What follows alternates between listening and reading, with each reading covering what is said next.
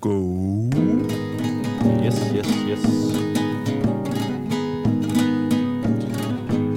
Her er lyden af La Liga-runden med en rundegennemgang af runde nitten, der er ved at være færdigspillet på nær Nicky-Billy-derbyet mellem Villarreal og Rayo Vallecano. Jonas Knudsen og Paolo Augusto Chichon er til stede, klar til at optage. Og Jonas, vi gør det jo, er vi blevet enige om, lidt anderledes i forhold til, hvad vi plejer. Vi tager noticias, som kunne handle om Copa del Rey semifinalerne lidt senere, fordi vi optager lige før, der bliver trukket lod til de her semifinaler, vi glæder os meget til, så dem tager vi lige om lidt. Øh, til gengæld, så kunne man jo her, hvor der er spillet nitten kampe, sige, det er halvdelen af de otteogtredive, der skal spilles, være med at lave en halvvejsstatus. Men for det første har vi jo lavet en, en lidt tidlig præmatur halvvejsstatus før V M, og for det andet så laver vi en halvvejsstatus i næste uge, på næste mandag, i selskab med en særlig gæst. Vil du ikke fortælle lytterne lidt om, hvem det er? Jo, men det er jo en øh, europamester og øh, tidligere øh, Superliga-kaptajn Mister Silkeborg, og, øh, og så også en af de... Øh, med en lille pause øh, i løbet af de seneste år, men nu øh, endelig tilbage øh, på sin post som, øh, som kommentator af spansk fodbold, øh, Morten Brun. Lige præcis. Så øh, vi allierer os med ham mandag og laver sådan en, en, en halvvejsstatus i stedet for den klassiske rundegennemgang. Men nok om det, Jonas. Vi hopper direkte ud i at læse resultater op fra runden, der er gået, hvor vi fredag aften fik Almeria mod Espanyol. Den blev tre et, og de andalusiske oprykker, de satte altså Espanyol til vægs i hvad der var deres første sejr i officiel kamp siden november. Og det satte også en stopper for Espanyols, eller sådan lidt nyfundne gode steam, hvor de ikke havde tabt de fire ligakampe i streg. Lørdag fik vi Cádiz mod Mallorca. Cádiz de over stregen for første gang siden Gravballermanden, han begyndte sin forrådelse. Det er helt vildt. Girona mod Barcelona et nul til gæsterne i det her lille katalanske opgør, hvor Xavis tropper, jeg synes egentlig ikke, de var så overbevisende, det kan vi snakke om senere, men Girona, jeg synes, de havde en interessant tilgang til kampen. De slog fra sig, de var tæt på flere gange, men endnu en gang et nul til F C Barcelona. Sevilla mod Elche tre nul til Sevilla. En Nesiri, der i sin femtende ligakamp i sæsonen fik hul på målbylden. Sevilla, de burde have lavet endnu flere mål. De har vundet tre af de seneste fire kampe i La Liga. Ojo, dem skal vi måske til at holde øje med. Elche på vej mod en rekorddårlig sæson. tolv points for sæsonen ligger de jo lige nu til at, at, at, at skulle skrabe sammen, fordi de har seks point her ved halvvejs mærket. Sporting Gijón har den negative rekord med tretten point. Det er den dårligste, dårligste score, et hold nogensinde har lavet i, i en sæson med tre point i La Liga. Så hvis altså de holder et gennemsnit nu, Elche, så, så, tank, eller så, så har de den her dårlige rekord. Nå, Getafe mod Betis et nul til de andalusiske gæster i Madrid. Borja Iglesias, der omsætter straffespark i seksogfirsende minut. Lidt hårdt dømt efter min mening. Det gør forhåbentlig, at vi ikke hører så meget dommerbrok fra Los Beticos i de kommende uger. Vi fik også øh, søndag Valladolid Valencia et nul til Valladolid, der har været i monumental krise, fem nederlag i streg, og så kommer en nytilkommende Kyle Larin og Darwin Machis ind i billedet, kombineret til mål i niogfirsende minut. Meget, meget, meget, meget dramatisk. Osasuna Atletico Madrid et nul til Simeones tropper. Er der nogen, der kan huske? Ham er Saúl Ñíguez. Jeg kan næsten ikke, men det er ham, der sikrede Atletico tre point i hvad der måske ender med at blive en afskedsgave. Celta Athletic Klub et nul til galiserne. Det var ham, der er den galisiske prins igen. In other news, water is wet. Og sidst men ikke mindst, La Real mod Real Madrid nul nul i hvad der lyder kedeligt, men var en elektrisk affære. Jonas, hvor skal vi starte? Øh, jamen... Øh Lad os, lad, lad os starte med, jeg synes det mest overraskende resultat, der, der var flere den her, den, her, den her runde, og også flere overraskende præstationer, blandt andet en Nesiri to mål, det, det, havde man jo ikke, det har man ikke fået for vane at forvente af ham, men, men stærkt og stærke mål, han i øvrigt scorer, men altså at, at Real Valladolid, og, og nu siger du jo, at Cádiz de var over stregen for første gang, siden Kravballemanden vendte sig i, i kraven, men det, det fik Valladolid jo så sat en stopper for med en... Ja, ja det, det er jo svært at sige, om man skal sige det er overraskende, fordi Valencia er virkelig et skidt sted, men, øh, men i hvert fald sådan, øh, en af de steder, hvor en, en formkurve for alvor knækkede, og, og hvilke scener det jo var fra, fra øh, Valladolid, øh, da de scorede det her mål. Det var, det var simpelthen en kollektiv lettelse hele vejen rundt, øh, blandt spillere, stab og, og, og tilskuerne på tribunen selvfølgelig. Ja, og nu har du så taget hul på det. Det var faktisk et, det var lidt et trickspørgsmål, fordi vi skal jo, eller det tænker der, at vi skal starte med pundit først, fordi så kan du snakke nok så meget om Valencia og, og Youssef Indesidi, men hvad nu hvis jeg svarer og gør det rigtig godt i pundit, og så bestemmer, at vi slet ikke skal snakke om de ting? Det er rigtigt. Lad os se, lad os se. Skal, jeg, skal, jeg, skal, jeg få, skal vi få afgjort det? Ja, vi må hellere komme til det. Og jeg har valgt sådan lidt, måske en hyldest til Dani Ceballos øh, øh, genkomst som en, øh, en, en La Liga-profil, vil jeg, vil jeg næsten sige. Altså, ud af det blå er han kommet tilbage ind på, på stjernehimlen. Det kan vi snakke om, øh, om lidt senere. Så er det de kreative midtbanefolk, du skal gætte i dag. Øhm, og øh, vi starter, lad os starte her. Øhm, denne midtbanespiller havde store offensive kvaliteter, men også et vildt temperament, som kostede ham otte udvisninger i den bedste spanske række. Han sluttede karrieren i tyrkisk fodbold efter mere end femten år hos Real Madrid. Okay, er det, øh, må, må jeg spørge, om han har spillet hold, hollandske landshold? Det har han ikke. Lad mig lige det tænke. Er en, øh, en spansk ah, nu er jeg med. Midtbanespiller. Gutiérrez, José María er... Gutiérrez Hernández. Det er nemlig Guti, flødefoden, med det ældre temperament, og... Øh, ligesom Ceballos, kan man jo sige, han havde også mange perioder i Real Madrid, hvor han ikke fik den spilletid, hans uh, talent berettigede uh, til, fordi ja. Blandt andet, kan man sige, Zidane var der. Jamen, det er uh, rigtigt, en, der, en der, er nogle, der er nogle sammenligningspunkter, men jeg tror, at Madridisterne derude, de vil blive sure, hvis vi, hvis vi smider Dani Ceballos op på Gucci-højde. det, det er rigtigt, men han har nogle år endnu til at, til at, til at, til at råde bod på det. Men uh, god start, Paolo. Uh, vi går videre. Denne brasilianske superstjerne var den første sportspersonlighed til at nå ti millioner følgere på Twitter. Han vandt i to tusind og syv Ballon d'Or, samme år som han triumferede i Champions League med A C Milan. Øhm, og så skiftede han til en stor spansk klub sammen med en masse andre superstjerner et par år senere. Ja, ja, men det er jo vores gode ven Ricardo Kaká. Det er det nemlig. Øh, og han... Øh, Han blev ikke den store. Han fortsatte ikke med at være en stor superstjerne i Real Madrid så så, så langt så længe kan man sige, men øh... Jamen, jeg vil sige, hvis havde det ikke været for ham, øh, jeg synes stadigvæk at Nazar er det største flop i fodboldhistorien, især i Real Madrids fodboldhistorie, men havde det ikke været for Kaká, så var der i hvert fald slet ikke nogen tvivl, men Kaká er der også mange der synes der er et stort flop, og det kan jeg egentlig også godt forstå. Ja, fordi han var øh, han var fuldstændig vanvittig i A C Milan og øh, nåede aldrig overhovedet det niveau i Real Madrid. Øhm... Og nu til en anden, der måske aldrig nåede helt det niveau i den klub, han allerhelst gerne ville have nået det på. Øhm, denne spiller blev kaldt Pequeño Buda, og var udråbt som den naturlige afløser for Pep Guardiola på Barcelonas midtbane. Skaderne kom i vejen øh, for det teknisk begavede talent, som dog opnåede legendestatus og mange gode år i, øh, i Espanyol. Ja, er det ikke Iván de la Peña? Det er...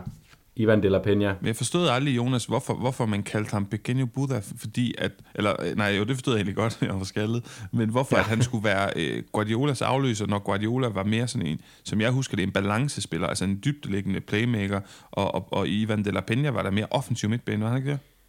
Ja, og, og det måske, jeg ved ikke om det også, nu, nu er det svært, fordi vi ikke lige var så opmærksomme på de, de her små detaljer i, i sidste i halvfemserne, men, men jeg ved ikke om det er på grund af hans pasningsfod ene og alene, og måske han også, også var fejlkastet i Barcelona, at den her sammenligning viser, at han var fejlkastet, fordi der, hvor vi så ham være, være rigtig god, det var jo som, øh, som den her tier, den her kreatør, der, der ikke behøvede at tage stor del i det defensive slæb, men bare kunne ligge og slænge om sig med, med, med, med lækre, lækre afleveringer, ligesom øh, man kan sige, øh, lidt, lidt ligesom Sergi Darder nu. Sergi Darder er mere arbejdsom, mere central midtbanespiller med løbepensum osv., men Men, men nogle af de afleveringer, der der slår, øh, minder i hvert fald om, om de la Peña, for hold op, hvor kunne han øh, styre en kamp, når han var på sit, øh, på sit højeste. Jamen, jeg er meget enig.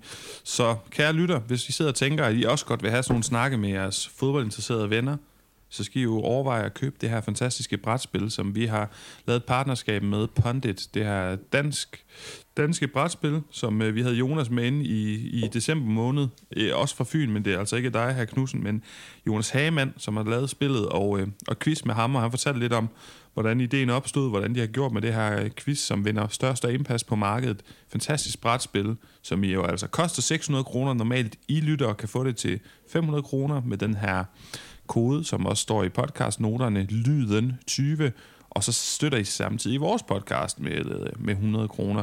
Og Jonas, øh, det, skal jo, det er vigtigt at sige, fordi det kan godt være, at nogen de sidder og tænker, okay, men det handler kun om spansk fodbold og sådan noget, men det kan jo også være italiensk fodbold, at der er masser af spørgsmål om, og V M og E M og O B, som du har hygget dig med dine venner, og Superliga, snak og quiz, øh, danske landshold, øh, alle andre landshold. Så der er en masse spændende. Nu synes jeg, vi skal hoppe videre til det, det handler om. Og det er selvfølgelig en runde gennemgang af runde nitten. Du tog hul på Valencia. Jeg synes egentlig, du kom fint omkring de her scener, der udspillede sig, øh, udspillede sig i, i Valladolid. Og øh, jeg har skrevet til vores husekspert, en af dem, på Valencia, Søren, som jeg har hørt fra flere gange, lytter, og bedt ham gøre rede for. Eller egentlig, jeg, jeg skrev bare til ham, Søren, har du ikke lige lyst til at bidrage? Det går rigtig dårligt for Valencia, og jeg kan godt blive i tvivl om mig og Jonas, vi for hurtigt blev for optimistiske på Valencias vegne. Så lad os prøve at høre, hvad han har at sige. Det smider jeg på her, og så kan vi lige samle op på det på den anden side. Når en ny sæson står for døren, så har Valencia-fans ofte høje forventninger til det hele. Hvis de lukker øjnene og husker godt tilbage, så tænker de jo stadigvæk over, at de er en klub, der har spillet Champions League-finaler, vundet mesterskaber og Copa del Rey-finaler.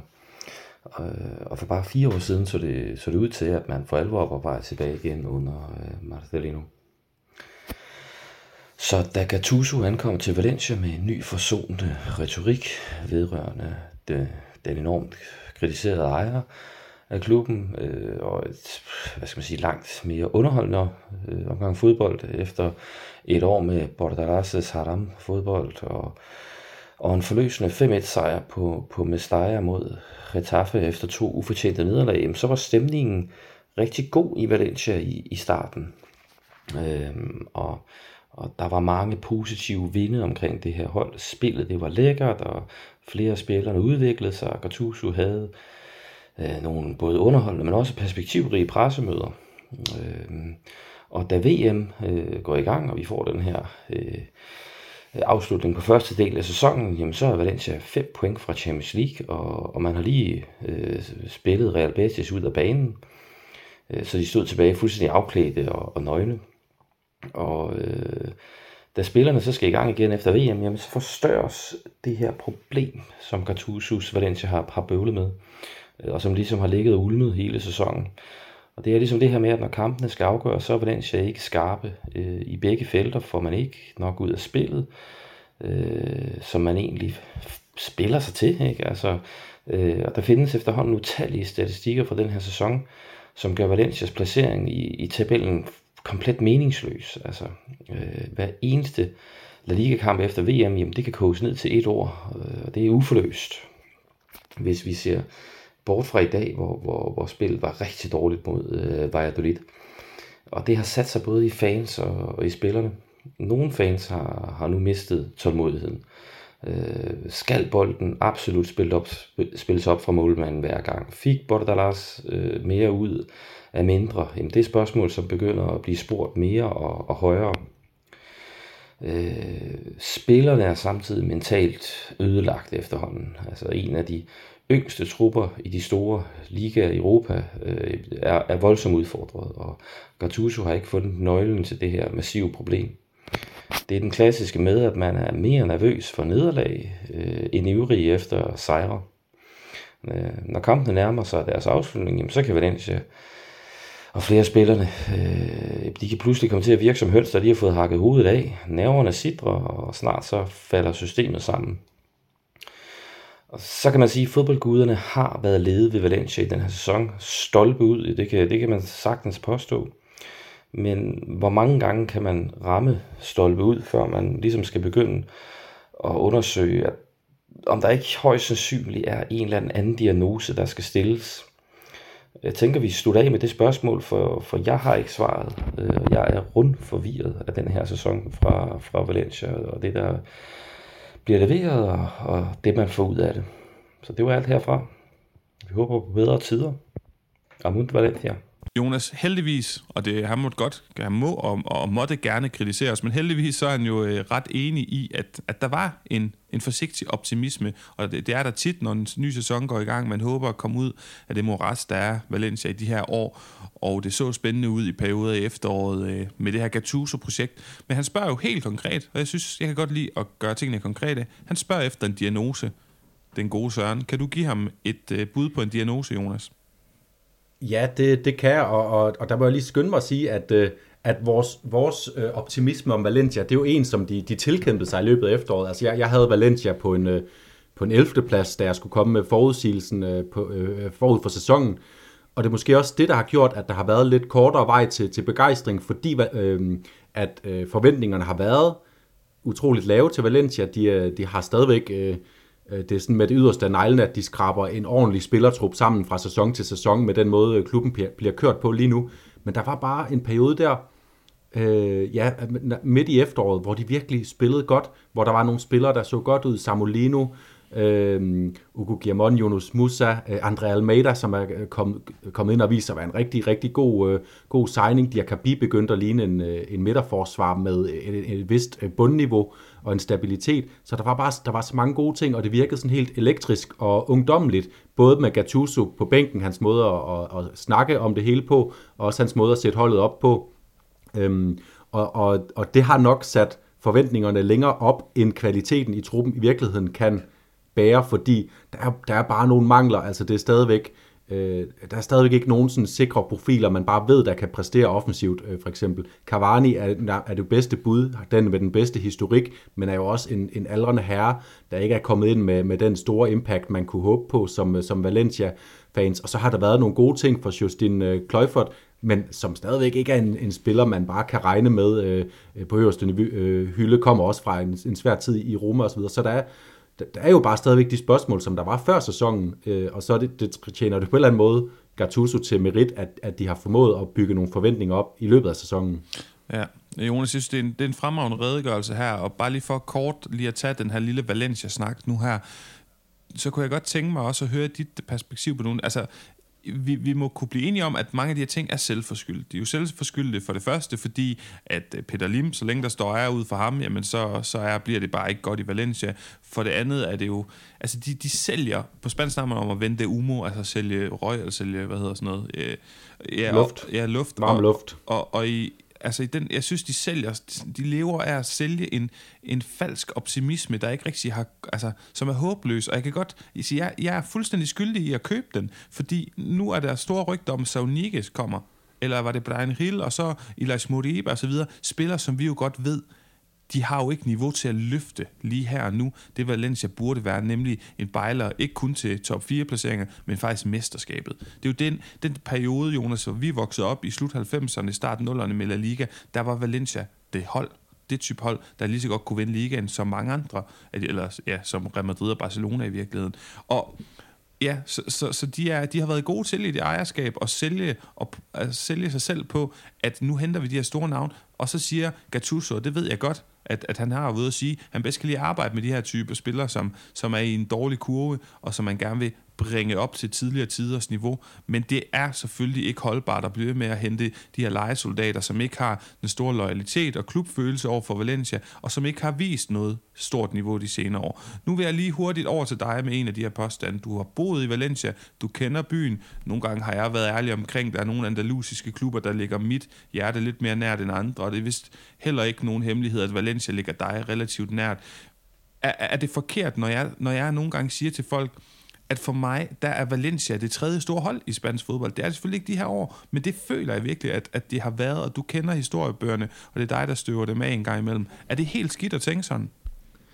Øhm, det, er, det er en kamp, øh, hvis man tager sådan det helt store øh, overview, så er det en kamp mellem Atletico og Valencia, og kunne øh, påberåbe sig den status her. Hvis man spørger i Valencia, så vil det mene, at, at svaret er entydigt øh, ja, at Valencia er det tredje store hold i Spanien, og, øh, og de får jo, som årene går nu her, siden sidst de har været, været oppe i toppen af spansk fodbold, så får de jo mindre og mindre en sag, men øh, du er også inde på det, det her med, at, at det er en klub, man forventer noget af, så, så også, øh, som Søren også var inde på, det, det er, de har en, en udfordring lige nu med, at de ser utroligt presset ud, og det er jo det, der sker, altså hvis det her var Villarreal, der havde en sæson, hvor de lige pludselig løb ind i nogle problemer midt i sæsonen, og lige pludselig lå nummer fjorten, tabte nogle kampe, så vil der ikke være det samme pres lige pludselig. Der vil ikke være det samme tryk fra omgivelserne, fordi det er jo samtlige, det er ikke, det er ikke kun de lo- små lokale sprøjter i Valencia, der forholder sig til det her. Det er hele Spanien, der forholder sig til Valencias øh, krise, og man kan se det, som Søren også siger, på spillet.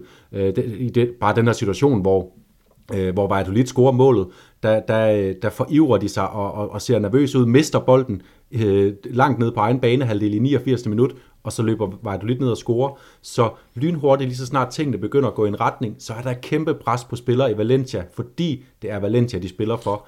Og det kan den her spillertruppe lige nu, det kan de ikke bære. Nej, det er jo en af, en af konsekvenserne ved at sammensætte en så ung og, og blandet posebold af en spillertruppe. Men Jonas, det er også en, et akkumuleret pres. Du snakker om den her effekt og, og de her tilstande. Det er jo også akkumuleret, øh, ikke kun hen over de sidste par sæsoner, som har været et værre mismask, men jo også lige her og nu. Og det skal vi lige huske at med. Jeg tweetede om det. Desværre er de danske medier lidt for dovne lige på det her punkt, og får ikke skrevet så meget om Copa del Rey, i hvert fald hvad jeg kunne læse.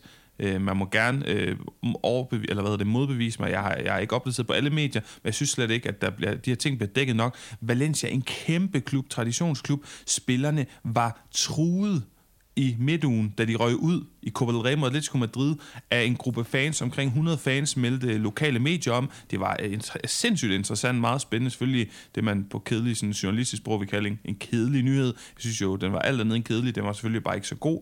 Men hundrede øh, Valencia-fans deromkring i en gruppe, som troede spillerne, I skulle ikke komme hjem. Vi skulle ind og snakke med jer og, øh, og plukke, plukke, plukke en høne med jer, eller hvad det hedder.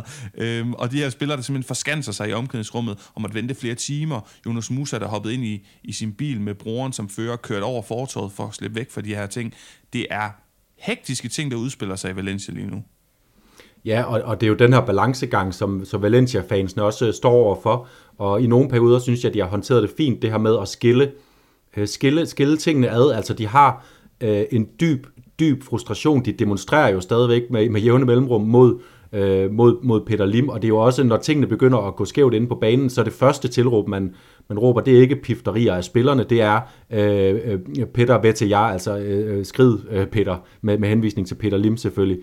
Øhm, så så, så det, i perioder har, har fansene håndteret det godt at skille de her ting ad, fordi det er jo ikke de unge spillere nede på banens skyld, at Valencia er der, hvor de er i dag. De er jo hentet ind for, for at spille for klubben, og, og de kan jo ikke gøre for, at Valencia hyrer unge spillere på en lavere hylde, end, end, end fansene forventer. Og her, der, der kommer det så over i, i, i frustration over spillerne. Selvfølgelig også, fordi de har vitterligt set skandaløst ringe ud de, de seneste par kampe.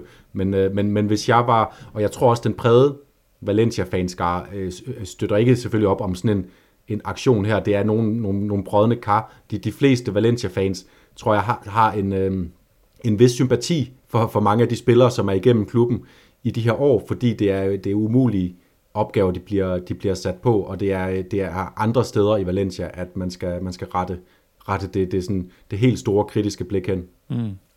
Jonas, vi har flere ting på programmet, så lad os hoppe, lad os hoppe hastigt videre. Hvor skal vi hen? Det bestemmer jeg vel, fordi jeg svarede rigtigt på alle tre ting. Jeg synes, vi skal tage Real Madrid, og fordi jeg har et helt konkret spørgsmål til den her kamp. Jeg var ude at tweete, det her det er ikke Real Madrid. Ancelotti har valgt de her elleve spillere, blandt andet med Nacho og Camavinga på de to backs. Det synes jeg, vi skal snakke om. Også var også interessant, men at jeg tweetede, det her det er Ancelottis elleve udvalgte mod Spaniens bedste hold. Som jeg sagde også lidt forsædet sidste gang, men jeg elsker Real Sociedad. Man kan ikke sætte en finger på dem. Fantastisk projekt, de spiller godt, alt spiller for dem. Og Jonas, jeg nåede, jeg var til et arrangement, jeg nåede lige akkurat hjem til at tænde for anden halvleg. Jeg havde fået syv glas vin, jeg var øh, godt op at køre, og jeg synes bare, og det kan godt være på grund af, af vin, jeg synes bare, kampens tempo, det lignede en overdose af en fodboldkamp. Der var sådan en voldsom intensitet, relativt lidt kontrol for to hold, der jo godt kan lide at have kontrol. Real Madrid, der var mest på bolden, der var kaos, der var, der var underholdning. Hvad i alverden var gået forud? Altså, hvad skete der i første halvleg? Øh, jamen, der skete noget, der, der minder rigtig meget om. Altså, Real Sociedad kom rigtig godt fra start, øh, får en, øh, en, stor, øh, en stor chance, eller en, en næsten chance, kan man sige, fordi de får lagt bolden på tværs til Alexander Sørloth, der af øh, urensagelige årsager ikke får sat foden på, fordi den bliver serveret fuldstændig på et sølvfad for ham inden for en uh, Courtois. Og, og så var stemningen ligesom sat til en kamp, øh, hvor man bare kunne forvente, at begge hold ville have noget at byde, øh, byde ind med. Øh, og... Øh, Altså, det, det, det hører jo med til den her historie, at, at begge hold har utrolig mange udfordringer. Altså, Eduardo Camavinga spiller venstre bak fra start. Jeg synes, han løser det. Jeg synes, han løser det overraskende godt. Han blev overløbet nogle gange. Det kan man heller ikke rigtig klandre ham for, når han spiller så voldsomt meget ude af position. Men over en bred kamp, så gjorde han det rigtig godt. Og, og øh, Real Sociedads skadesliste lige nu, den er jo fuldstændig voldsom, og derfor så spillede de også med den her øh, doble pivote med Zubimendi og Iaramendi, som spillede virkelig godt, og på Real Madrids modsatte side, så var det øh, Ceballos, der var inde og var en, en, en drivkraft på midtbanen, den bedste af de, øh, af, af de midtbanespillere, Real Madrid har valgt i den her kamp, så det var, det var jo nærmest, på, på mange måder var det sådan reservernes kamp, men alligevel var det bare så højt niveau, og det vidner også bare om, Hvor, hvor to godt styrede hold det her er fra, ud fra trænerbænken. Ja, jeg synes nemlig, det er en væsentlig, væsentlig pointe, Jonas, du har, øh, fordi vi skal jo bare huske, øh, Tchouaméni-limen på Real Madrid-holdet, kan vi godt på en eller anden måde øh, påkiste, og den etikette på ham, og så at David Alaba, der bare er så klog, og jo en leder i forsvaret, som også har været væk lang tid, og så til den her kamp begge backs. Og jeg kunne godt lige tænke mig bare lige at høre dig kort, fordi jeg kunne også godt se, at Camavinga, han havde svært ved i anden halvleg, og blev, blev overløbet et par gange, men offensivt, altså der var det lige hallo, der er en, en vensterbak, der kan noget offensivt der. Det var fantastisk at se, og han er jo ikke vensterbak. I forvejen har han i sin Real Madrid-tid haft lidt svært ved at cementere sin plads som enten seks, otte eller ti. Det ved vi ikke helt endnu. Nogle gange har han også spillet på siden af midtbanen, og lidt som sådan en pseudo venstrekant. Så spiller han vensterbak, som han jo famøst gjorde et par gange til V M for Frankrig. Og, og klare det rent offensivt. Jeg synes, det er, det er virkelig, virkelig spændende at se en, en spiller, der tager initiativ, der vil noget frem af banen med bolden på den position, og øh, faktisk også lidt på samme måde. Ikke lige så i grad, men jeg synes også, Nacho gjorde det bedre på højre bakke, end vi har set lang tid, og har gjort det bedre i de her kampe, hvor Carvajal og Lucas Vázquez har været, har været væk. Øh, jeg ved godt, det er også sådan lidt, hvad hedder sådan noget, mentarista. Det, det er sådan lidt nemt at, at sige nu, lige nu, hvor de andre er skadet, og øh, kun et par kampe, vi har dømt på. Men er det ikke de bedste bak, altså lige nu for Real Madrid, hvis alle var klar? Jeg synes, øh, lige så snart Nacho kommer frem øh, omkring modstanderens felt, og, og der bliver stillet spørgsmålstegn ved hans evne til at, at finde øh, en aflevering derfra, der synes jeg, det sander til for ham, og tit så må han ligesom øh, vende om, og så spille tilbage i banen igen, i stedet for at prøve at gøre noget progressivt, som Eduardo Camavinga lykkedes med. Altså han kom ind, Og, øh, og penetrerede selv feltet, og fik hjulpet Vinicius med at penetrere feltet, fordi han fik skabt, skabt noget, noget uro derovre, der gjorde, at Vinicius kunne, kunne udnytte nogle spillere, der var lidt ude af position til at og simpelthen bare trække igennem øh, Real Sociedads øh, midterforsvar, fordi det hører til, at, at det her er en kamp, der ender nul nul, men Vinicius, han havde nogle, nogle fuldstændig øh, fantastiske aktioner, som øh, var, også var meget tæt på at føre til mål. Øh, den ene gang får han lige spillet den lille my udenom om stolpen, men ellers virkelig er fremragende afslutning, synes jeg faktisk. Man kan ikke bede om mere af ham i den situation næsten. Og i, i andet tilfælde, hvor Ramiro får, får stukket en lap i vejret. Så, så altså, for at svare på de spørgsmål, jeg, jeg synes stadigvæk ikke, Nacho, Nacho kan være et Once de Gala-valg for Real Madrid på, på højre bak. Camavinga, der er, der, er, der er faktisk lidt mere i tvivl. jeg, jeg frygter dog, han er lidt for konservativ, den gode Ancelotti, men det kunne da være fedt at se, se den gode Camavinga få, det ved jeg ikke, fire fem kampe, en god håndfuld fast på venstre bakke og se, hvad det kan blive til. Jonas, øh, der er flere ting her. Du snakker om Ceballos, jeg er enig, han spiller godt, har jo øh, kontraktudløb til sommer, og jeg har altid tænkt, han skal bare tilbage til Real Betis. Vi, vi så begge to, hvordan han foldede sig ud dernede, hvordan vi blev forelsket i den her fodboldspiller, der spillede så godt nede for øh, ned for Real Betis, og jeg havde bare håbet på, at han skulle tilbage, fordi sandheden er jo, at han har rådnet op på den Real Madrid-bænk det meste af sin snart, ja, blev han hentet i sommeren sytten, tror jeg, så snart seks år, men lige nu, så, så, så kommer jeg til, når jeg ligger og puslespiller op i hovedet, og tænker, okay, Valverde er lige så meget højre kant, som han er midtbane, Kroos har kontraktudløb, og Modric har kontraktudløb. Og Kroos øh, har øh, fået muligheden, men tænker over det, som vi sådan forstår det, det er forlydnerne.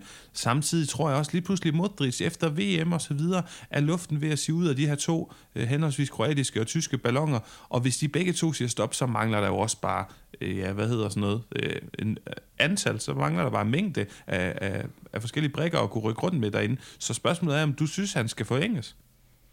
Ja, ja og, og, og det er jo det spørgsmål, Real Madrid skal stille sig selv. Selv hvis både Modric og Kroos forlænger, så bliver de nødt til at være allerede nu være i gang med det her generationsskifte, fordi øh, de kan ikke bære, at det bliver en abrupt overgang, hvor de lige pludselig skal til at ud og købe to nye spillere.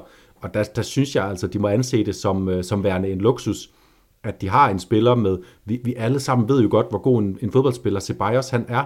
Vi har bare ikke fået lov øh, at se det, og så klemmer man det selvfølgelig, øh, og bliver selvfølgelig også i tvivl om, om den her mangel på spilletid, om det sætter sig i hans øh, kvalitet, i hans øh, selvtillid, Øh, og, og det ligner det bare ikke, det har gjort. Så, så når man råder over en spiller øh, i hans alder, med hans kvaliteter, i en situation, hvor man skal til enten stille og roligt, eller pludselig til sommer, nu må vi se, øh, lave et generationsskifte på, på midtbanen, så er det luksus, fordi man kan sige, hvis man forlænger med øh, Ceballos, så har man jo, så har man øh, Tchouaméni, så har man øh, Camavinga, så har man Ceballos, så har man Valverde, så har man fire øh, beviste øh, Camavinga mangler, som du siger, måske stadigvæk at bevise lidt på midtbanen, men han er altså stadigvæk for mig at se en ufattelig lovende spiller. Så har man fire spillere, som kender øh, klubben, kender øh, systemet, som man øh, har set øh, gøre det godt, øh, som man kan, kan bruge på de her tre pladser. Og så, så er det nemmere at tilføre noget udefra, uden at det bliver en kæmpe forstyrrelse af ens, øh,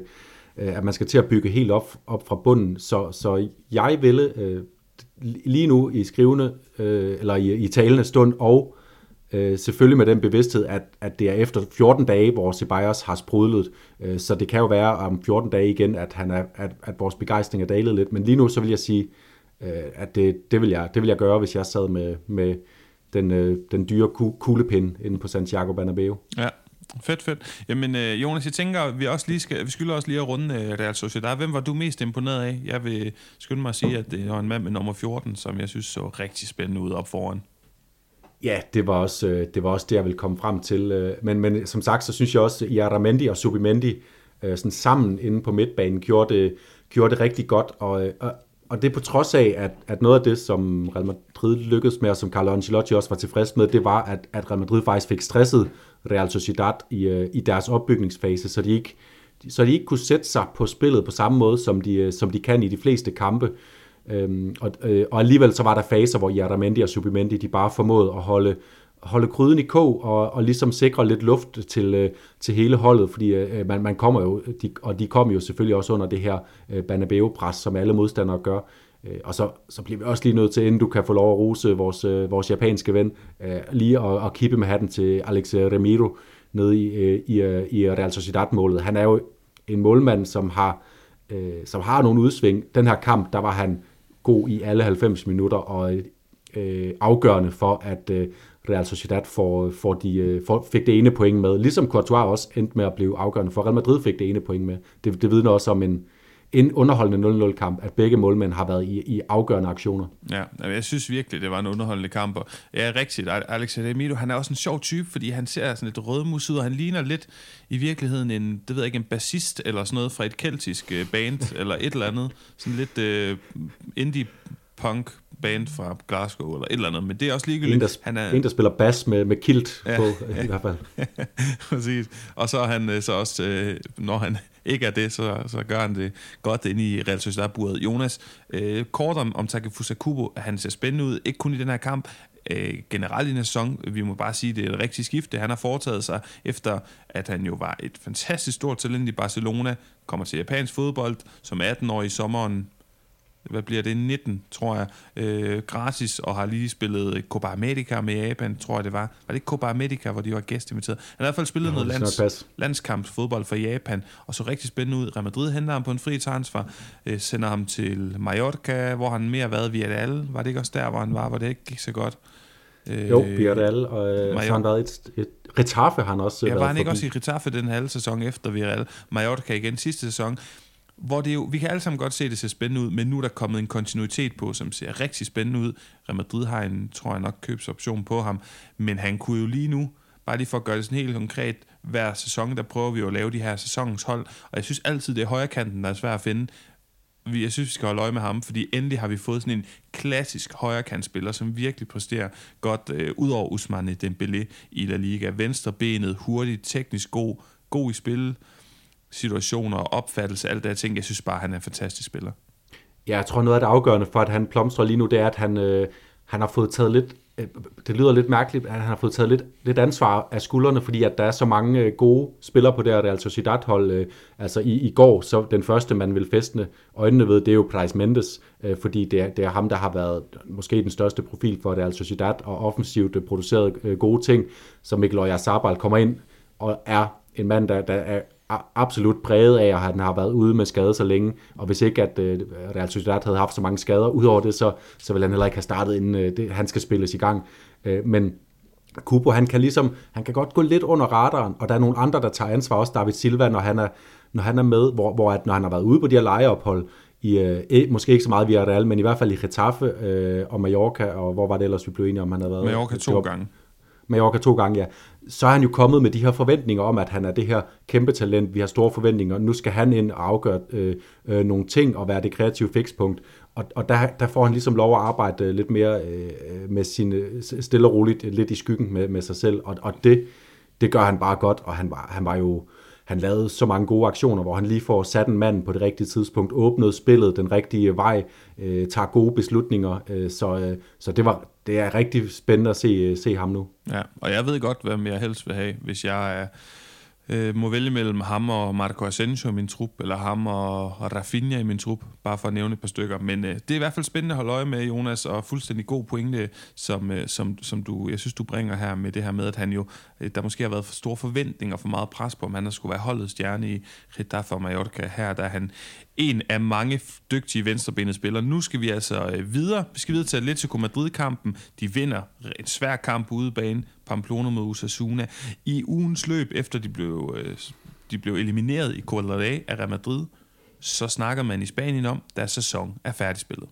Da sæsonen er færdigspillet, jeg ved godt, det er sådan lidt sensationslysten, hvad kan man sige, overskrifter sæt på dem, men det er også noget, jeg var ude og, og, og tweete, og flere, der skrev, ah, slap nu lige af, og jeg sagde, okay, jeg forstår godt, og jeg er selvfølgelig med på, at øh, det kan godt blive endnu værre, selvom det er en dårlig sæson, de er gang i. De kan selvfølgelig, øh, hvis det ender med, de ikke ender i top fire, så kan det økonomisk få nogle store konsekvenser. Men jeg spurgte et par af, af podcastens venner, som er Atletico-fans, er det For meget, er det for meget at sige det her, at, de er, at sæsonen er over for Atletico Madrid, fordi de jo hverken er i Europa, de, de var ikke med i Supercopa, hvor de lige kunne vinde noget, nu er de ude af Copa del Rey, og ligaen er simpelthen umulig for dem. Altså der skulle ske tre mirakler på én gang, hvis de skal komme op og kunne vinde La Liga i år.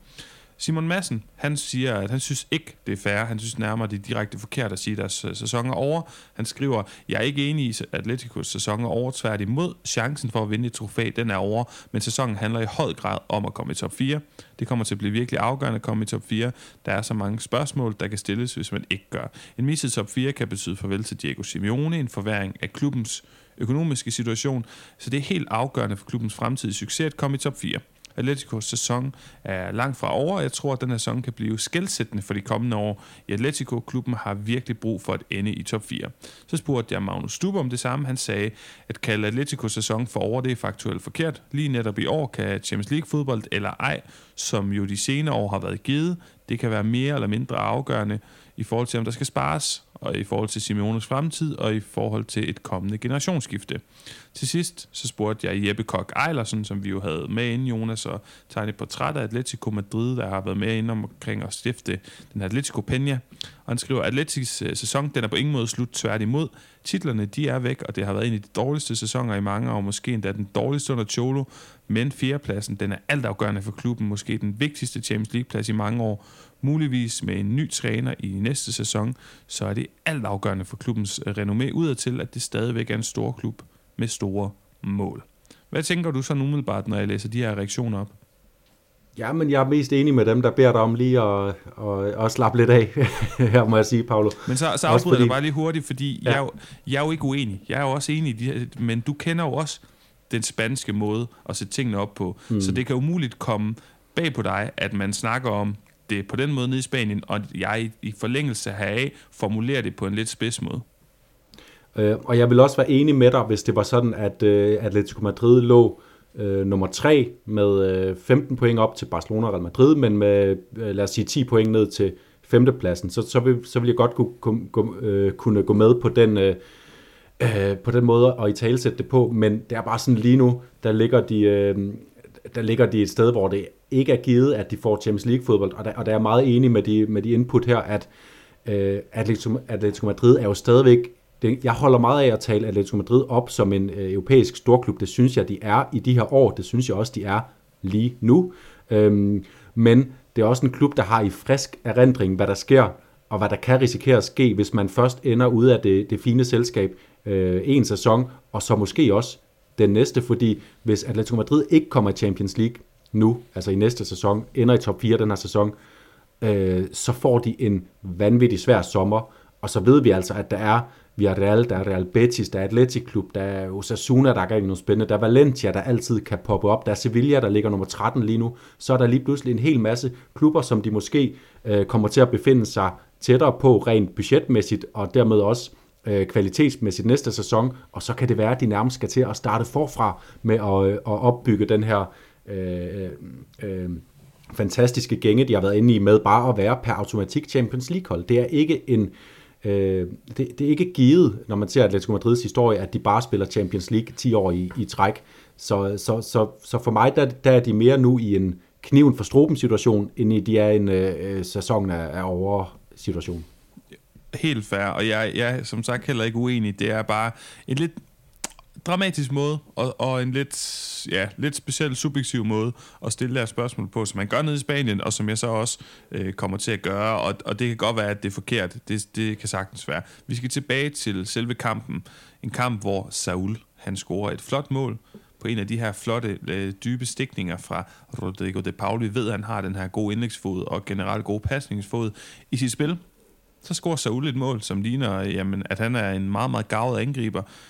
Og så bliver jeg en lille smule ked af det, når jeg ser det, fordi han er på vej væk. Han er en ekstremt dårlig historie de, første, de sidste par år, men de første par år, og hvem kan ikke huske det fantastiske solomål, han scorer mod Bayern München i en tid, hvor Atletico Madrid, det var et hold, hvis man trak dem i kvartfinalerne af Champions League, så rystede man i bukserne, for man vidste, det her det bliver en lang tandpine, to gange halvfems minutter, det bliver forfærdeligt, og det var jo, du må hjælpe mig, Jonas, jeg kan ikke huske, det var, det var Bayern München, de smed ud, det har vel også været Barcelona et enkelt år, Real Madrid var de også tæt på.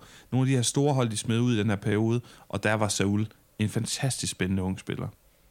Ja, det var han, og man snakkede om uh, Saúl og Koke, som, uh, som de her to uh, hjemmeforstrøde spillere, som bare skulle styre, uh, eller, eller i hvert fald opbragt uh, uh, bragt til, uh, til den offentlige bevidsthed gennem deres debut på, hos Atletico, uh, at, at det var ligesom, nu havde man en uh, akse der på midten til de næste uh, fem til ti år, og der, der faldt Saúl så i den grad fra, at det var, det var, jo, det var jo en skadesperiode, der startede det for ham, og så det her mislykkede skifte til, til Chelsea, som, som nærmest ja, endte i ingenting, og, og, og nu er han jo bare en, en skygge af det øh, talent, der kom, der kom frem i sin tid. Mm. Men øh, skal vi have noget med om den her kamp på falderebet? Jeg vil sige, det... det Det klæder øh, Atletico Madrid at vinde sådan nogle kampe her igen. Altså Osasuna skabte øh, altså relativt mange øh, fine, fine muligheder til at, til at kunne få point med fra den her kamp. Øh, og det er, en, det er en sindssygt svær udebane at vinde på. At Atletico Madrid så går ned og vinder, øh, eller op og vinder øh, et nul i Pamplona, det synes jeg er rigtig stærkt. Og, og jeg festede mig også ved, at, at øh, Jiménez han havde flere gode forsøg efter, efter hjørnespark, hvor han stiger til værs og er ved at... og er ved at score. Det, det er jo noget, man har savnet fra Atletico Madrid, og noget, de også har savnet på bundlinjen, altså at score nogle mål lidt mere ud af ingenting. De kæmper, de slider så hårdt med at, at, at skabe målene stadigvæk, så, så jeg synes, det, det, det, var, det, var, det var en rigtig uh, gammeldags Atletico-sejr, og dem har, de, dem har de altså savnet utrolig meget den her sæson, og for den sags skyld også uh, del af sidste sæson. Ja, men Jonas, jeg er også bevidst om, at vi har meget andet på papiret, så jeg synes bare, vi skal hoppe videre til Barcelona-Girona, fordi vi jo også begge to, som vi også har løftet sløret lidt for på, på Twitter, har meget at snakke om i koringerne. Så Barcelona-Girona, er det bare, er, er der lidt et, hvad skal vi kalde det, er der et mønster på en eller anden måde i Barcelonas seneste optræden, og det er måske noget, jeg har lyst til at, at spørge dig om, fordi jeg kommer sådan til at tænke på, når man ser Ter Stegens, ja også hans nye frisyr, men egentlig mest hans fantastiske form, så tænker man, hold da op, det, han er virkelig, virkelig god, men sådan rent procentuelt, så er det sjovt at spekulere i, hvor meget der, det er hans fortjeneste, at Barcelona vinder mange kampe og holder mange clean sheets og en god defensiv. Hvor meget er det, er det selve de defensivt orienterede spillere på holdets fortjeneste, og hvor meget er det bare tilfældigheder? Fordi lige nu ligner det jo, at, at for mig at se, at defensiven faktisk er gået hen og blevet Xavis stærkeste kort til at vinde fodboldkampe, og i forlængelse deraf at vinde trofæer, som det er det, vi bærer ham om. Og så kan jeg ikke lade mig tænke, om det er sådan lidt undervældende, fordi det er jo ikke super seværdigt, og det er heller ikke, jeg ved heller ikke, hvor, hvor overbevisende det er, hvis du kan følge mig, fordi jeg synes faktisk, modstanderne tit har mange chancer, og, kan, og det virker til, de ret simpelt, altså måske så meget sagt, men de kan med få midler såre F C Barcelona, de formår bare ikke at score. Forstår du, hvor jeg vil hen, eller er det bare... Øh... Ja, jeg forstår det, og hvis vi, står, hvis, vi, hvis vi lige leger med tanken, at vi står sidst i maj, eller hvornår turneringen slutter, og Barcelona de er blevet mestre, så vil den periode, vi er inde i lige nu, være, være det, vi kommer til at snakke om som den der periode på, ja, fem, nu afhængig af, hvor længe det fortsætter, men fem til ti kampe, hvor de bare vinder. Øh, de gør ingen, øh, de, gør, de imponerer ikke nogen. Det er, det, det, det er et spændende spørgsmål, om det er til stikken eller forsvaret i øvrigt. Øh, jeg kan ikke svare på det, fordi det, også, også i den her kamp mod Girona, der virker det meget kaotisk til sidst. De kommer frem til mange chancer, også kæmpe store chancer, især en til allersidst, som man bare må sige, man forstår ikke, at de ikke scorer, og der er bare noget, der er bare noget, ja, fru Fortuna over F C Barcelona lige for tiden, som om der bare, det er, de er modstandsdygtige, både på deres sådan, kompakthed, men også på nogle, nogle tilfældigheder, der bare falder deres vej. Men, men vi kommer til at betragte det som en periode, hvor Barcelona, de vinder kampe på trods, ligesom vi, vi vender også altid tilbage til den her tyve tyve Real Madrid post-corona-pause, periode under Zidane, hvor de bare vinder et nul, et nul, et nul, et nul, et nul, et nul, et nul, et nul. Sergio Ramos scorer målene, Casemiro scorer målene, de vinder bare, og man sidder og tænker, nej, nu må det stoppe, næste gang så vinder de ikke. Lige nu har man bare fornemmelse Barcelona, det er ikke sikkert, at vi skal forvente, at de sprudler næste gang, men vi bliver bare nødt til at forvente, at de vinder, for, for, for der dukker et eller andet op for dem, og, og det, er, det, det er svært at forklare, hvordan de bliver ved med at vinde de her kampe. Altså uden at lave den store afhandling omkring det, så kan vi i hvert fald konstatere, at Marc-André ter Stegen er i en fantastisk form, og har været det i den her sæson. Og så synes jeg, at vi kan konstatere, at hvis du kigger enkeltvis på mange forsvarsspillerne, Koundé, Araujo, Christensen, vi synes, at de alle sammen er gode, de har været sådan lidt på skift skadet, men vi kan jo se, at de præsterer godt og spiller godt. Og så har det, synes jeg, det har givet noget stabilitet i deres... hvad kan man sige, offensiv udtryk, at de nogle gange er gået hen og spillet med fire midtbanespillere og kun to angriber, og at øh, en mand som Rafinha, jeg synes, er komplet uduelig rent offensivt. Jeg synes virkelig, han er dårlig, men han arbejder hårdt defensivt, og generelt så er der nogle ting i, i holdet, de er gode til at holde i bolden, de er gode til det her aggressive pres, og så generober bolden. Det er nogle ting, der hjælper på defensivt, men det virker bare stadigvæk som om, at et hold, som hvis vi går helt konkret i den her kamp, Jonas, at Girona, de kan volde dem problemer med enkle midler. Jeg synes egentlig, lidt ligesom vi snakker med Getafe, var det ikke sidste gang, en et nul kamp mod et svagt hold, Barcelona vinder, men, men modstanderen har den rigtige tilgang her, har de ikke det? Jo, fuldstændig enig. Øh... Og, og, og, og det, jeg synes det egentlig, det har været gældende hele sæsonen, det er, at Barcelona har været, det, det lyder helt vanvittigt at sige, når man ser på, hvor få mål de har lukket ind, men de har været sårbare bag til. Vi havde også den her øh, kamp mod Celta, hvor, hvor de sidste tyve minutter bare var et stort stormløb ned mod Marc-André ter Stegens mål, og, øh, og jeg, jeg vil stadigvæk, hvis jeg satte mig og så kampen på repeat, så ville jeg ikke tro på, at de ikke fik scoret Celta Vigo, men det gjorde de ikke, og det gjorde Girona heller ikke i den her kamp, og så kan man analyserer nok så meget på det, men det er bare igen og igen, at de formår at holde, at holde tæt på en eller anden måde. Så, og jeg tror faktisk, altså ud, ud over, nu nævner du forsvarsspilleren her, jeg, jeg tror, du har meget ret i, at du, at du nævner øh, holdet hele vejen op som en forklaring, fordi det virker bare så øh, kompakt på en eller anden måde, det her Barcelona-hold, hvor, hvor tidligere har det været lidt mere splittet til atomer. Vi havde Messi, der gik øh, alene øh, helt frem og ikke deltog i presset. Det er, det er alle, der, der bidrager, og, og det, det er en rigtig god... Øh, Det, det, det er et virkelig luksusfundament, Xavi har fået bygget for sig selv hertil, når der, øh, ja, nu, nu kommer vi måske til det næste emne med, med Dembélés skade, men når der begynder at være øh, nogle flere af de offensive spillere, der sprudler, så, så har man jo virkelig bare et, et godt fundament at, at gøre det ud fra. Mm, jeg sad i den her kamp, fordi jeg synes, Ansu Fati så også lidt for kram ud, og nu har jeg jo sagt det allerede en gang, jeg kan sige det igen, Rafinha er uduelig i mine øjne. Så sad jeg og kiggede på sådan, okay, offensivt, jamen hvad, hvad er det nu, de kan gøre? Og det er rigtigt, Lewandowski, han er sanktionado, han har, hvad hedder sådan noget... Øh, karantæne. Ja, karantæne sidder ude. Hvem, hvem er det, der mangler? De har lige solgt Memphis, og så kommer jeg i tanke om det. Nå ja, guldfuglen, Ferran Torres, som jo også er i karantæne, hvis jeg har forstået det rigtigt. Så øh, de har jo også lidt mere at skyde med snart igen, når de her to spillere offensivt kort, de har overstået. overstået deres karantæne. Men jeg synes, rent offensivt, der ser det begrænset ud for, for, for Barcelona, må jeg indrømme. Ja, og det er rigtig skidt nyheder, skidte nyheder for dem, at det ser ud til Dembélé, han er ude det her, den næste måneds tid, af det, jeg har hørt. Der har ikke været nogen officiel melding på det endnu her mandag ved middagstid, hvor vi sidder og optager. Det er rigtig skidte nyheder, men kan man sige, det, det positive ved timing, det er, at Lewandowski nu har afsonet sin karantæne. Han er tilbage til, til midtugeopgøret her mod Real Betis, og det vil også sige, at de, kan, at de så kan prøve at rykke Ansu Fati væk fra den her position, hvor han ikke hører hjemme inde i midten. Og så kan det være, at han alligevel, selvom han har haft dårlige præstationer derinde, at han så har fået spillet sig op i et eller andet tempo, hvor han kan bidrage ud fra sin, fra sin, sin kant, hvor han bare er bedre. Og, og Ferran Torres, hvor står han? Det ved vi heller ikke rigtigt. Så det er i hvert fald øh, fuldstændig entydigt, at spørgsmålene de kommer til at, at rejse sig omkring de tre forreste positioner øh, den kommende måneds tid, øh, og allerede gældende fra, fra onsdagens kamp mod Real Betis. Jonas, du må undskylde, at min lidt uddel, eller ikke uddelte, min delte opmærksomhed, men jeg sidder og kigger på en skærm fra øh, hvad hedder den spanske fodboldforbund, som lige nu live er i gang med at trække semifinaler til Copa del Rey. Kan vi lukke runden ned nu? Fordi hvis, hvis du ikke har mere på hjertet lige nu, så synes jeg, vi skal tage... Øh, skal, så vil jeg gerne fortælle dig, hvad den første, der fortæller dig, hvordan semifinalerne ser ud. Lad os, øh, lad os komme til det. Godt. Så inden vi tager en breaker, så kan jeg fortælle dig, at de fire hold, der er tilbage, er jo Osasuna, Atletico Klub, Real Madrid og Barcelona. Og for at gøre det helt dramatisk, først så trækker, så trækker hvad hedder han nu? Luis de la Fuente, den nye spanske landstræner, Osasuna op. Så den første semifinal. Og i den anden semifinal trækker han Real Madrid. Og så op igen til første opgør, der trækker han Atletico Klub. Og så filmer de ned på, øh, hvad hedder det, de repræsentanter, der er fra Atletico Klub, som smiler. Og det første, jeg tænker automatisk, det er meget sigende for spansk fodbold, det er ikke, de smiler, fordi de har fået en overkommelig modstander, eller et stort baskisk opgør. Jeg tror, de smiler, fordi, eller det er i hvert fald det første, jeg tænker på, vi får El Clasico i den ene semifinal. Så meget, meget spændende, meget, meget seværdigt. Og din kort her live i podcasten, prognose på de to opgør. Hvem går videre?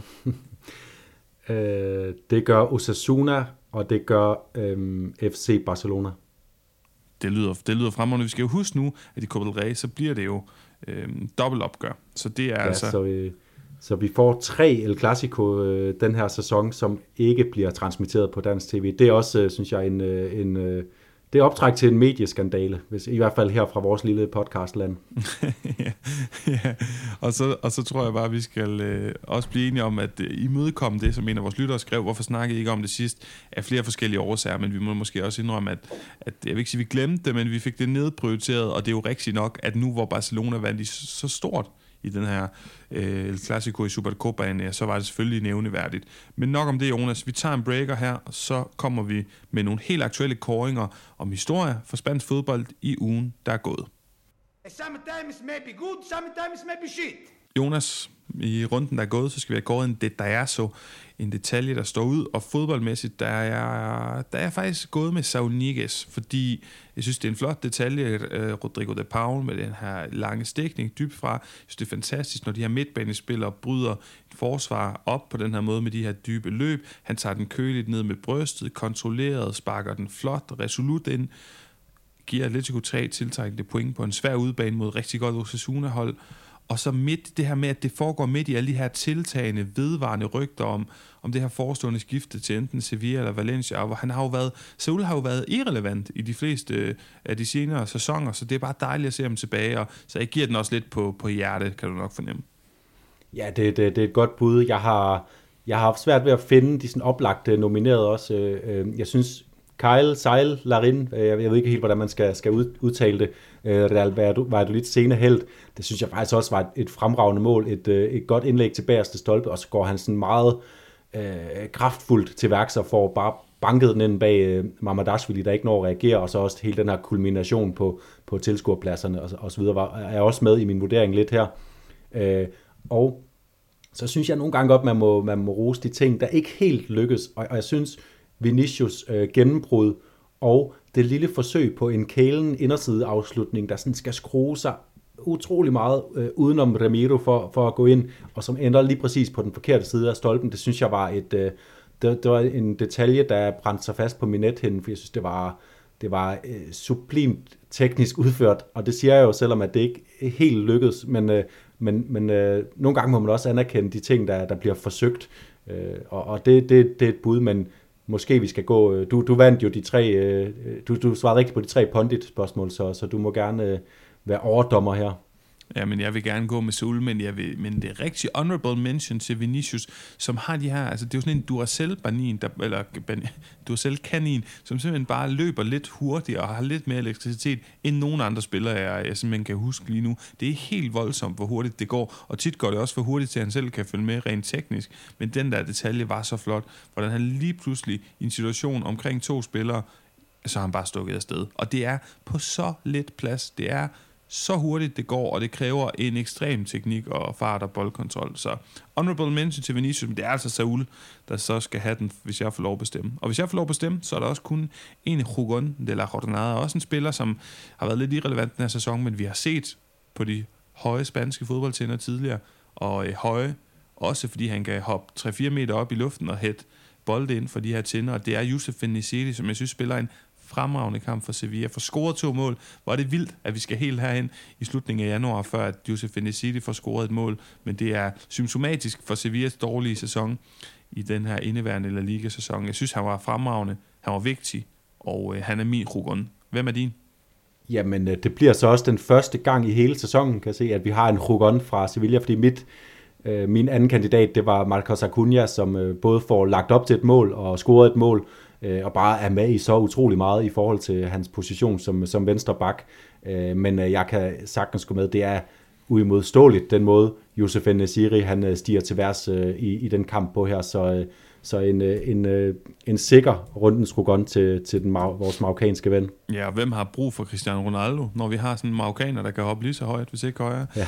Jonas Drente og Cruyff, og jeg synes bare, nu læner jeg mig tilbage, og så er det helt bevidst. Lad mig høre, hvad du har brugt over i dag, fordi jeg har også skrevet nogle ting ned, men med stor sandsynlighed er der nogle, nogle steder, hvor vi har de samme pointer, så jeg synes bare, du skal kaste dig ud i det. Jamen, og jeg, tror, jeg, og jeg, har lovet dig, jeg har lovet, at jeg vil sætte rigtig meget tid af, så jeg sætter mig bare tilbage. Jamen, øh, ja, eftersom jeg har en idé om, hvad, hvad, hvad du vil, vil bringe op, så, så tager jeg den anden af mine to, øh, mine to store kandidater. Jeg havde i virkeligheden tre store kandidater. Øh, men, øh, men det er den her Dani Alves-sag, som vi øh, ikke har snakket så meget om. Øh, Dani Alves, som er blevet anklaget af en kvinde for at have begået et, et seksuelt øh, overgreb øh, på et øh, diskotek, så vidt jeg har... Så vidt jeg er lige orienteret, jeg er ikke så meget inde i detaljerne, det, det er ikke så vigtigt for mig, men det er i forhold til det her skyldspørgsmål og måden, som os fodboldfans, vi forholder os til vores nuværende og tidligere helte, når den her slags spørgsmål kommer op.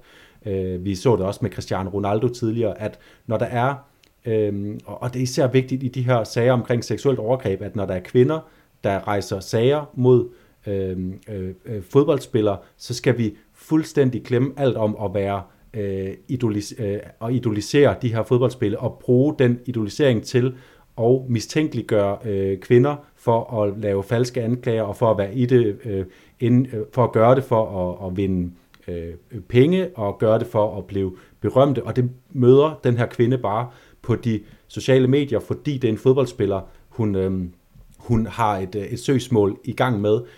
Og det er, det er virkelig noget, vi skal tænke rigtig meget over som, som, som fodboldfans, fordi kvinder, der, der anmelder seksuelle sager til politiet, til retssystemet, de møder mistænkeliggørelse overalt. Det er et kæmpe problem i samfundet. Det er det herhjemme, og det er det i Spanien. Og, og som, som fodboldfans skal vi bare, vi skal, hvis man ikke... Man skal bare lade være med at kommentere på det. Vi skal ikke bruge tid på det her. Du må stadigvæk gerne synes, Dani Alves er en, en sjov fætter på de sociale medier og en, en af de bedste højre backs gennem verdenshistorien. Men det her, det er et, et spørgsmål for retssystemet. Og, og, og sågar så har den her kvinde, hun har jo øh, sagt, hun vil ikke have nogen, øh, uanset hvordan den her sag måtte ende, så vil hun ikke have en økonomisk dispensation. Det har hun frasagt sig retten til. Hun vil bare gerne have retfærdigheden sker fyldest. Og så det næste, der sker, det er, at hun bliver anklaget for, at det skal være, at hun gør det for at blive berømt og for at få en tur i medierne, og, og, og det skal vi simpelthen bare, det skal vi, det skal vi lade være. Jamen, så en kæmpe opfordring til, at i hvert fald ikke vores lyttere, at det ikke er nogen af vores lyttere, der er ude på de sociale medier, øh, mistænkeliggør kvinder, der, der anklager vores, vores helte og tidligere helte for sådan nogle ting her. I hvert fald ikke uden rigtig god grund. Altså, jeg kan huske, jeg læste øh, uden sammenligning i øvrigt, den der Unmask, den der rigtig... anmelderroste bog øh, om Michael Jackson, hvor at der er en journalist, der også piller nogle af dem, der lagde sag an mod Michael Jackson, piller deres sådan pålidelighed fra hinanden, ved at sige, at de tidligere har gjort det, og tidligere er der nogen, mm, som har... som har, som har lavet de her søgsmål, fordi og anklaget folk øh, kun for at få penge eller berømmelse. Det er jo noget, man hører om, men jeg er fuldstændig enig, så længe at der ikke er meget stærke indikationer på, at den her kvinde skulle have de interesser, så skal vi øh, gøre os meget bedre, end at, end at spekulere det. Det er, ja. Det er jeg fuldstændig enig med dig. Og lade rets, retssystemet gå sin gang, og selv hvis at det ender med, at der ikke er, er, er bevis nok til at anklage, eller til at, at dømme Dani Alves, uanset hvordan det går, så, så, så lad den der kvinde være i fred, fordi det, det er et spørgsmål om, øh, om hendes øh, ret til en øh, rettergang, det er et spørgsmål om hendes ret til at øh, få en retfærdighedsfølelse, og, øh, og, og få genoprejsning efter den æreskrænkelse, det er at blive... Øh, Og, blive, og traumatisk oplevelse, det kan være at blive oversat for et seksuelt overgreb. Så la, la, det her det er et spørgsmål for retssystemet, ikke for fodboldsamtalen. Ja. Øhm, jamen, så vil jeg da gå til min, Jonas. Øh, den giver jeg til Derby Madrileño i torsdags i Copa del Rey, hvor at, øh, torsdag morgen, der, får, der ser man en dukke klædt ud som Vinicius hænge fra en bro i Madrid. Hænge med en lykke om halsen, hvor der står, at øh, Madrid hader Real, underforstået, at Madrid som by, Madrids indbygger, Atletico, som skulle være det rigtige, i anførselstegn, Madrid, hader Real Madrid. Og øhm, det skal, jeg skulle sige, det kan, men det kan det ikke, det skal forstås som en form for dødstrussel, og selvfølgelig et forfærdeligt eksempel på racisme, det her igen. Og så er vi her igen, og sidst vi snakkede Derby Madrileño i efteråret, der var det her med, at en, en, en flok Atletico-fans uden for Civitas Metropolitano sang øh, Vinicius, du en abe, du en abe, du en abe, og der sker ikke noget, fordi Spanien er fantastisk land på mange punkter, de er forfærdelige, hvad de her ting angår. Der kommer, der er alt for meget snak, alt for meget byråkrati, alt for lidt handling. Og det er det, min drinte, den går til i den her... Øh, i den her udgave, i den her afsnit af podcasten, og i forlængelse deraf, Gil Marín, som er, hvordan er det nu, er det, det er Enrique Cerezo, der er præsident, og Gil Marín, der er C E O, direktør, vil jeg, direktør, vil jeg kalde ham. Ja, det tror jeg nemlig også, det er sådan der. I hvert fald Gil Marín, et, et stort ansigt udad til Atletico Madrid, der er ude og brokke sig om dommerens præstation. Og det er sådan, at dommeren glemmer at udvise Dani Ceballos i den her kamp, men udviser Savic. Han skal holde styr på mange ting, det er en fejl, det kan ske, men Gil Marín, nu har vi snakket om Atletico blandt andet i dag, men også generelt som en europæisk storklub, og det klæder ikke en europæisk storklub, at deres direktør går ud efter en så vigtig hændelse i en fodboldkamp, hvor han har travlt. Laporta og Florentino Pérez har været ude at smide deres mest sekteriske og fanatiske fans ud af stadion og banede dem. Det, det har Gil Marín og Enrique Cerezo ikke gjort endnu. Det mangler de. Hallo, kom i gang i en europæisk topklub. I mangler format. Og det er det, du skal forholde dig til, og jeg ved godt, at de kom med et stærkt statement om, at de her folk skulle findes, men jeg synes bare også, at han, han må vide, hvad det er for en, en position, han indtager. Og når han snakker om dommerbrok i en kamp, hvor altså, hvis det var, hvis det var omvendte foretegn, eller Real Madrid eller Barcelona, der var involveret, så tror jeg ikke på, at præsidenten ville gå ud på den måde i, i, i pressen og snakke om dommerbrok. Uh, undskyld, dommerbrok i så høj grad. Det kunne være en sidebemærkning, og for øvrigt, ah, Ceballos skulle vist have været smidt ud, men du har et ansvar, synes jeg, for at fokusere, når du, bliver, når du snakker som et stort ansigt, der er mange, der lytter på, og du har meget, hvad hedder det nu, repercussiones, altså de ting, du siger, den er ringe i vandet og bliver hørt overalt, så har du et ansvar for at snakke om det, som er elefanten i rummet, nemlig den racisme, og de forfærdelige ting, der sker lige nu i spansk fodbold, og at når det er Atletico-fans, der gør det, og det er mod Real Madrid-spillere, det er rettet, så skal de her ting eradicates, hvad hedder det på dansk, de skal udryddes. Mm. Og, og det hører med, at Atletico har jo øh, øh, smidt Frente Atletico ud af stadion. Det gjorde de tilbage i to tusind og fjorten. De har bare ikke eksekveret det. Det vil sige, det er stadigvæk i Atleticos stemningsafsnit, der er det stadigvæk øh, kernen af Frente Atletico, der er... Øh, der, der, der står for stemningen. Og det er også derfor, vi så senere som for nylig. Det er jo ikke kun... Øh, kun i kursøjne i forhold til øh, racisme, at, at, at det viser sig. Det er jo også i den her konfrontation, der var mellem øh, Atletico-fans og Mario Hermoso, som nærmest var ved at udvikle sig til, til, til voldelige optøjer mod, mellem en fangruppe og en af deres egne spillere. Det er et kæmpe problem for Atletico Madrid, at de skal blive ved med at, at kæde sammen med den her øh, frak- øh, fanfraktion, som er, som er den største fangruppe i, i Spanien, men øh, også er den... Øh, øh, uden at jeg lige kender alle små fanfraktioner alle steder, og der, er, der, der findes jo en forbindelse mellem det, det yderste højre i Spanien og visse fodbold øh, øh, fankultur, øh, så er det også den mest radikale, øh, i hvert fald af dem, der har en betydende rolle, og, øh, og det, er, det, det er en opgave for Atletico Madrid at få deres rolle øh, mindsket, hvis ikke fuldstændig, ja, øh, øh, til at forsvinde. Øh, og, og, og lige nu er det som om, at for den der Atletico er for magtfulde, fordi at øh, Atletico Madrid måske føler, at de har brug for den stemning, de bidrager med, men der kommer bare et tidspunkt, hvor man øh, må veje de to ting op og sige, at det ene vejer tungere end det andet. Mm. Og så sådan lige en kommentar i forhold til hans øh, dommerbemærkning.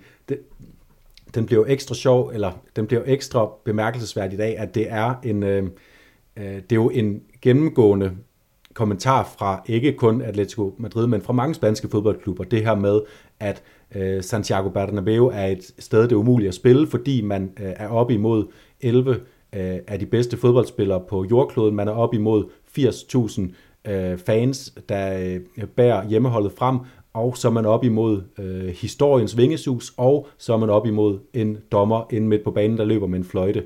Og det er, det er jo en, et, et narrativ, der er fra utrolig mange klubber, og, og jeg hørte lige øh, øh, i det fantastiske øh, sportsprogram øh, El Carrusel Deportivo, hvor de har øh, Iturralde, den tidligere topdommer, inde, og sige, selvfølgelig er der noget om det, fordi at dommerne er mennesker, og de oplever også det pres her, som man som øh, modstander gør ind, ned på banen fra, fra Santiago Bernabeu og fra historiens vingesus, og i og med Real Madrid også er dominerende i mange kampe, så er der bare mange tidspunkter, hvor det kommer til at virke, som om man lader sig tynge af presset, og vi så jo også øh, dommeren i, i kampen mellem øh, Real Madrid og Real Sociedad fuldstændig skandaløst undlade at udvise Nacho, Nacho Fernandes med sit andet røde, øh, med sit andet gule kort, da han stopper et indkast med hånden fra en Real Sociedad-spiller, og det, det er jo bare brænde på det her bål, og sådan vil det blive øh, ved med at være, fordi at det er også en menneskelig faktor, at dommerne løber rundt Øhm, under et, et, et fuldstændig vanvittigt pres, når de dømmer på Santiago Bernabeu. Ja, og det er netop det, Jonas. Det er så interessant, fordi han puster også ild til det, den gode Gil Marin,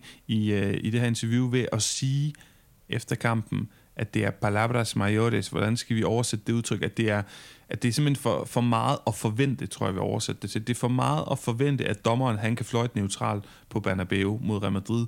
Og, og det, er, det er jo med en sarkasme i. Det, det må vi altså ikke glemme. Det er sarkastisk, han siger det her. Med andre ord, han puster lidt ild til, til den her myte om, at Real Madrid, der er noget korruption, og der er nogle dommer, hvad hedder sådan noget, tjenester, som, som bliver gjort dem. Og det er der, vi har problemet, når det bliver en, en, en systemisk kritik, når det bliver en kritik af, at der skulle være et pres fra øh, dommerforbundet, fra øh, fodboldforbundet på dommerne for at dømme øh, i Real Madrids favør. Jeg synes, det er helt fair at stille spørgsmålet, om dommerne de er for, for påvirket nogle gange af at dømme på Santiago Bernabeu, for den sags skyld også på, på Camp Nou, men, men det er bare Santiago Bernabeu, der altid er i, øh, i, i centrum af den her Den her, den her debat, og, og det synes jeg er helt fair at stille det spørgsmål, men det bliver øh, det, det, det kommer over i konspirationsteoretiske, når det kommer til at handle om dommernes forhold til, til fodboldforbundet, dommerforbundet og deres forhold til, til, til Real Madrid, og at de skulle øh, være under et, et systematisk pres for at dømme i Real Madrids favør, den køber jeg bare ikke. Heller ikke er. Jonas, videre til noget mere positivt. Min krøft, den går til den store spanske fodboldkamp, der blev spillet, jeg tror det var onsdag aften, i hvert fald i midtugen, på El Sadar. Fordi der var alt det, jeg godt kan lide ved spansk fodbold. Det var Copa del Rey, det var alt eller intet. Det er en kamp, der slutter over midnat. Det er et gyngende, gyngende stadion. Det her fantastiske El Sadar, Osasunas hjemmebane, som har den her fantastiske fanskare. De er en fantastisk fodboldklub. De er inde i en vidunderlig god periode. Og så er det, foregår det her i januar i Nordspanien. Der var minusgrader, da den her kamp den blev færdigspillet over midnat. Fantastiske scener, hvor vi fik de tredive scener på Bernabeu omkring El Derbi Madrileño. Torsdag i Copa del Rey, så fik vi nogle fantastiske scener tidligere midtugen på El Sadar, Pamplona, Osasuna. Tak for det, Copa del Rey. Absolut enig, og øh, i øvrigt også synes jeg, at, at, at selve El Derbi Madrileño i... Øh, i øh, rent fodboldmæssigt, det var altså det var også en, en fremragende, fremragende kamp, og øh, der var jeg også ude på det yderste af stolene hele kampen igennem, og øh, det kunne have gået begge veje, og det havde, det havde alt det, som et øh, kvartfinale opgør mellem, øh, mellem to rivaler skulle have. Øh, så også en lille, lille krøjf den vej, trods alt. Øh, min krøjf, der skal vi helt ud i Fjernøsten og vi skal på et, øh, synes jeg, et lille eventyr, øh, fordi øh, hvis lytterne kan huske det, så var der jo den her midterforsvar, øh, Jordi Amat, som har spillet i Rayo Vallecano. Han har også været en tur i Premier League, hvor han spillede for, for, for Swansea. Øhm, og øh, han er faktisk kun tredive år nu, men hvor, hvor befinder han sig i verden? Hvorfor er hans karriere gået i stå? Øhm, og så vil jeg stille spørgsmålet, er hans karriere gået i stå? Måske ikke, fordi han har nemlig skiftet statsborgerskab. Han er blevet indoneser, øhm, og han er blevet indonesisk landsholdsspiller. Han spiller i den indonesiske liga, og så er han blevet indonesisk prins. Han er blevet... Øh, Han har, han har fra barnsben har hans bedstemor fortalt ham, at han er arving til, til øh, øh, prinseskabet på den lille indonesiske ø Siau, og øh, det har han nu eksekveret på, så han, er, han spiller i den lokale klub og er, øh, øh, det hedder Raya, øh, det, er en, det er ikke en politisk øh, stilling mere, men han er øh, indonesisk prins og indonesisk landsholdsspiller nu, så hans karriere har taget... Øh, et af de, vil jeg sige, mest interessante twists, jeg har hørt om øh, i, de, i de senere år. Hold da op. Det er... jeg ved ikke, hvad jeg skal sige. Jeg har lyst til at hive eksempler op, som, som Drente, der, der blev rapper og sådan noget, men det kan jo overhovedet ikke måle sig med den her... Ej, det er en, ek, ekstremt at gå fra midterstopper i uh, Rayo Vallecano til, til prinsen af en ø. Ja, men på en eller anden måde, begge to nogle left field choices... Øh, Men ja, fantastisk, Jonas. Den kan jeg godt lide, den historie. Lad os lukke dagens program af, som der har, vi, har, vi er kommet vidt omkring i forudsigelse frem mod kommende runde. Barcelona er en god fodboldklub, der gør det godt. Det er der ikke nogen, der er i tvivl om. Sevilla er i bedring, Jonas. Jeg kan ikke lade være med at kigge på det opgør her i næste runde. Jeg tør ikke rigtigt at sige noget klogt om det, men jeg prøver at sige noget, og så må vi jo se. Så må tiden vise, om det er klogt. Jeg tror, begge hold, de scorer. Jeg tror, Lucas Ocampos... han scorer for Sevilla, han er tilbage. Det ser øh, mere potent ud end nogle af de andre offensive ting i deres, øh, i deres øh, offensiv, ja, hos Sevilla. Så køb ham til holdet punktum d k. Jeg håber på mange mål for begge hold. Altså man kunne håbe på to-to, hvor det måske også er Nussi Fenicidi, der kunne score et Sevilla-hold. Men jeg siger, som udgangspunkt scorer begge hold et mål, og at Ocampo scorer for Sevilla. Man skal købe ham til holdet punktum d k. Jeg tror nok, ærligt talt mere på en to-et eller tre-et til Barcelona, end at Sevilla stjæler point. Men jeg tror, det bliver et sindssygt spændende opgør. Så det vil jeg holde øje med. Ja, jeg går også lidt mere konservativt til værks her. Jeg tror simpelthen, Barcelona de, de vinder. Jeg, jeg synes, Sevilla er jo resultatmæssigt i bedring, og i den grad også i den her runde med, med, med mål og så videre. Men det er stadigvæk ikke et sted, hvor, hvor, hvor jeg ser, at de skal, skal gå til Camp Nou og udfordre Barcelona. De kan godt komme til at udfordre dem, men jeg tror, at de kommer, de kommer til at ende med at tabe. Det kunne sagtens være to-et eller tre-et.